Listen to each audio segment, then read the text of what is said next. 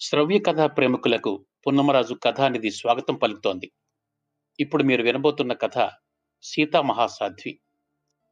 రచన శ్రీమతి బలభద్రపాత్రుని రమణి. మానవ సంబంధాల్ని హృదయంగా ఆవిష్కరించడంలోనూ మన జీవన గమనంలో తారసపడే పాత్రలతో కథలు అల్లడంలోనూ అందివేసిన కలం శ్రీమతి రమణి గారిది. మనసులో భావాల్ని స్వతంత్రంగా వ్యక్తం చేయలేక ఆజీవన పర్యంతం త్యాగం చేయటానికి అలవాటు పడిన ఓ స్త్రీ అంతరంగాన్ని కళ్ళకు కట్టినట్టుగా ఆవిష్కరించారు రచయిత్రి ఈ సీతా మహాసాధ్వి కథలో. శ్రీలక్ష్మి గళంలో శ్రావ్యంగా ఒదిగిన ఆ శ్రవ్య కథని విందామా? సీత చాలా మంచి పిల్ల అన్నారు చిన్నతనంలో. సీత బంగారు తల్లిరా అన్నారు వయసు వచ్చాక. సీతమ్మ మహా దొడ్డ ఇల్లాలు అన్నారు గృహిణిగా మారాక. సీతమ్మ మహాసాధ్వి అన్నారు కోడళ్ళు వచ్చాక. సీతమ్మ చిక్కటి చెయ్యి చేర్చుకొని కూర్చొని చూస్తోంది. చుట్టూ రమణీయమైన ప్రకృతి. భూలోక వైకుంఠమని ఊరికే అన్నారా తిరుపతిని. అలలు అలలుగా కొండల మీద నుండి తేలి వస్తోంది. శేషశైలావాస శ్రీ వెంకటేశ్వర అని మధురగాయకుని కంఠస్వరం. బామ్మ మంచినీళ్ళు. మనవడు గొంతు ఆమెను ఇహలోకంలో పడవేసింది. వస్తున్నా అంటూ లేచి వెళ్ళి మంచినీళ్ళు ఇచ్చి వచ్చింది. బాల్యంలో తల్లిదండ్రులతో కలిసి ఒకసారి తిరుపతి వచ్చింది. ఆ తర్వాత కొత్త పెళ్ళి కూతురిగా భర్త అత్తమామలతో కలిసి ఒకసారి. ఆ తర్వాత ఇన్నేళ్ళకి మళ్ళీ ఇలా. అమ్మా తిరుపతి వెళుతున్నాం వస్తావా? అని చిన్న కొడుకు అడిగేసరికి ప్రాణం లేచి వచ్చింది. వెంకన్న ఇన్నాళ్ళకి మళ్ళీ నన్ను పిలుస్తున్నావా? అనుకుని ఆనందంగా ప్రయాణమైంది. తిరుపతి చేరగానే పెద్దమ్మనవడికి జ్వరంతో ఒళ్ళు వెచ్చబడింది. అయ్యో దర్శనం క్యూలో అన్ని గంటలు ఈ జ్వరం పిల్లవాడితో ఎలా? అని కోడలు కంగారు పడుతుంటే మరేం పర్లేదు అమ్మ చూసుకుంటుందిలే అన్నాడు కొడుకు. పట్టుచీర కట్టుకొని చిన్నవాడిని చంకన వేసుకొని దర్శనానికి వెళ్తూ మేము వచ్చేసరికి ఆలస్యం అవుతుందేమో టిఫిన్ తెప్పించాం తినేయండి బాబు జాగ్రత్త అని చెప్పింది కోడలు. సీతమ్మ ఏమీ మాట్లాడలేదు. అలా మాట్లాడటం ఆమెకి ఇన్ని సంవత్సరాలుగా అసలు అలవాటే లేదు. అమ్మా మంచి తల్లివని నీ ముఖమే చెప్తోంది. దానం చెయ్యమ్మా అన్న పిలుపుకి తల తిప్పి చూసింది. బిచ్చగత్తె కనిపించింది. నేను మంచిదాన్ని కాదు అవతలికి పో అంటూ అరిచింది. అది వెళ్ళిపోయాక అలా అన్నది నేనేనా అని తనలో తనే బోలుడు ఆశ్చర్యపోయింది కూడాను. సీతమ్మకి పాపం చాలా మంచి పేరు. ఐదుగురు సంతానంలో మధ్యపిల్లగా పుట్టింది సీత. అన్నయ్యకి అక్కయ్యకి కోపం తెప్పించకు అనేది అమ్మ. చెల్లిని తమ్ముడిని ఏడిపించక ఏం కావాలో చూడు అనేవారు నాన్న. తను దేనికైనా మారాన్ చెయ్యబోయినా కావాలని ఏడుద్దామనుకున్నా మా సీత మంచి పిల్ల మిగతా వాళ్ళలా కాదు అనేవారు అమ్మ నాన్నలు. దాంతో తను టక్కున ఏడుపు ఆపేసేది. తనకి వయసు వచ్చేసరికి అక్క పెళ్ళై అత్తారింటికి వెళ్ళిపోయింది. ఇంటి పనులన్నీ తన మీదే పడ్డాయి. ఎన్నడూ గుమ్మం ముఖం చూసి ఎరగదు. వంచిన నడుం ఎత్తదు మంచి పనిమంతురాలు అంటూ పొగిడేవారు అందరూ. ఆ సర్టిఫికెట్ల పుణ్యమా అని మొదట చూసిన సంబంధమే నిశ్చయం అయిపోయి తన పెళ్ళి కూతురైంది. అలా రాఘవరావు గారి ఇల్లాలైంది సీత. మరుదులు ఆడబిడ్డలు అత్తమామల మధ్య ఎన్నడూ పెదవి విప్పి మాట్లాడలేదు. ఎవరికి ఏమీ తక్కువ చేయలేదు చాకరీ చేయడానికే పుట్టాను అనుకునేది. మా కోడలు మంచి పిల్ల. ఈ కాలం వాళ్ళలా కాదు అంటూ అత్తగారి నలుగురితో చెప్తుండేది. సీత వంటింటికి పడగ్గదికి అంకితమైపోయింది. పిల్లలు పుట్టాక వాళ్ళు ఆలనా పాలనా చూడడంలో పడి తన ఉనికిని తనే మరిచిపోయింది. పిల్లలే ఆమె లోకం అయ్యారు. పిల్లలు పెద్దయి పెళ్ళిళ్ళు అయ్యాయి కోడళ్ళు వచ్చారు. మా అత్తగారు చాలా మంచి ఆవిడ అన్నారు కోడళ్ళు. ఎన్నడూ సీతమ్మ నోరు తెరిచి వాళ్ళని ఒక్క మాట కూడా అనలేదు. సీతమ్మ చాకిరి ఇంకాస్త పెరిగింది అత్తగారయ్యాక. ఆమె పెద్ద కొడుకు పిల్లలు పెద్దయ్యే వరకు వాళ్ళ దగ్గర ఉంది. తరువాత చిన్న కోడలికి ఉద్యోగం వచ్చాక చిన్న కొడుకు పిల్లల్ని పెంచడానికని వచ్చింది. నేను కొడుకుల దగ్గర ఉండను. అరుణాచలం రమణ మహర్షి ఆశ్రమానికి వెళ్ళిపోతున్నాను. వస్తావా? అడిగాడు రాఘవరావు. అదే మొదటిసారి అన్నేళ్ళ దాంపత్యంలో ఆయన భార్య అభిప్రాయం అడగటం. అమ్మ మమ్మల్ని వదిలి వస్తే ఎలా? అన్నాడు చిన్న కొడుకు. పని మనిషి ఇంత బాధ్యతగా చేస్తుందా అని బహుశా మనసులో అనుకుని ఉంటాడు.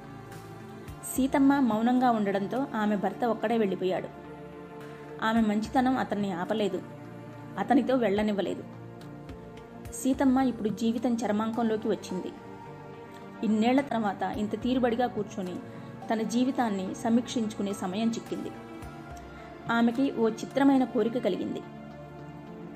తన తల్లిదండ్రులు తన ముందుకు వస్తే బాగుండని వస్తే ఇలా అడగాలని అమ్మా చిన్నప్పుడు అందరి పిల్లల్లా నన్ను ఎందుకు మారాన్ చేయనివ్వలేదు? వాళ్ళతో సమానంగా నా కోరికలు తీర్చుకోనియకుండా మంచి పిల్ల అని నా నోరు ఎందుకు నొక్కేవు? నా అందమైన బాల్యం అందరిలా ఎందుకు అనుభవించనీయలేదు? తండ్రితో నాన్న నాకు రంగురంగుల బట్టలు కట్టుకోవాలని ఇంట్లో పనే కాకుండా వాకిట్లో కాసేపు నిలబడాలని ఉండేది. పుస్తకాలు సినిమాలు లాంటివి నాకు ఇష్టమే. కానీ నువ్వు మా సీత అందరిలాంటి పిల్ల కాదు. అని నా కోరికల్ని ఎందుకు సమాధి చేశావు అని. భర్తని నిలదీసి అందరి అవసరాలు అడగకుండానే తెలుసుకొని తీర్చిన మీరు నా గురించి ఎప్పుడైనా ఆలోచించారా? నాకు మీతో మాటా ముచ్చటా చెప్పుకోవాలని మీతో కలిసి ఎక్కడికన్నా కాసేపు తిరిగి రావాలని ప్రపంచం గూర్చిన విషయాలు పంచుకోవాలని ఉండేది. ఎందుకని మీరు నన్ను మీ పిల్లలకి తల్లిగా మాత్రమే మార్చారు? మీ జీవిత సహచరిగా ఓ స్నేహితురాలిగా చూడలేకపోయారు. నా యవ్వనాన్ని పుష్పించే తరుణంలోనే మూడువారు చేశారు. మా ఆవిడ నా పూర్వజన్మ సుకృతం అంటూ ఇలా మరబొమ్మలా ఎందుకు మార్చారు అని. కనీసం ఇప్పుడన్నా కళ్ళు తెరుచుకొని తన మంచి పేరు మాపుకోవాలి. మా అత్తగారు చాలా మంచిది అని చెప్తూ ఆఫీస్ నుంచి నేను మీ అబ్బాయి సినిమాకి వెళ్తున్నాం. పిల్లలకి అన్నాలు పెట్టి నిద్రపుచ్చేయండి అంటున్న కోడలతో లేదమ్మా నేను మీరు అనుకుంటున్నంత మంచిదాన్ని కాదు. నా మనసులోనూ భావాలు సంఘర్షణలు అన్నీ ఉన్నాయి. అవి వ్యక్తపరచలేకపోవడం నా ఆసక్తత మాత్రమే. మరబొమ్మలా యాంత్రికంగా బ్రతకడం ఇక నా వల్ల కాదు. నన్ను మీ మామగారి దగ్గరికి పంపించేయండి.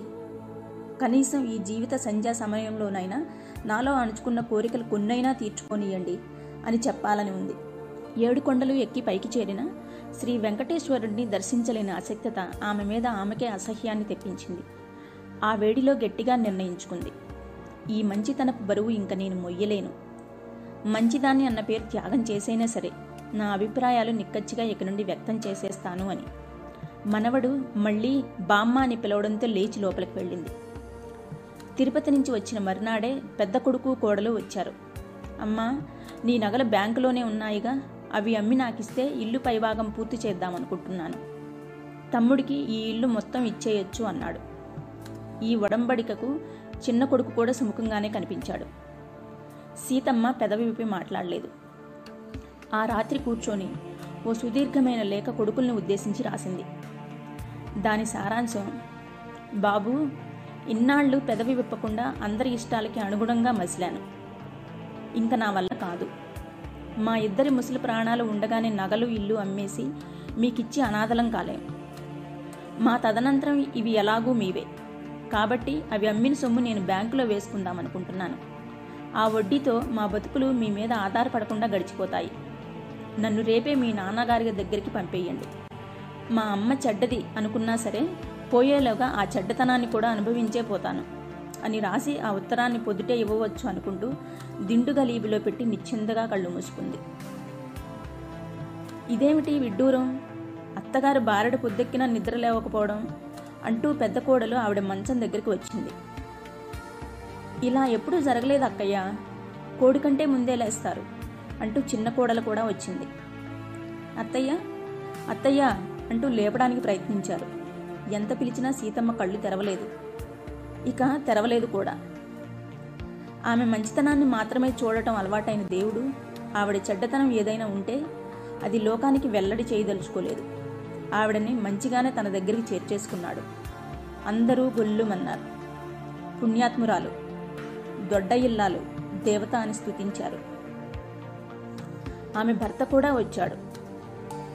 నాకు వచ్చే జన్మలోనూ ఇలాంటి ఇల్లాలే కావాలి అని శోకించాడు. కొడుకులు కోడళ్ళు మరొకందుకు ఏడ్చారు దహనం కాగానే ఆమె పక్కబట్టలు దిండు గలీబు దాంట్లో ఉన్న ఉత్తరంతో సహా చాకలదానికి ఇచ్చేశారు.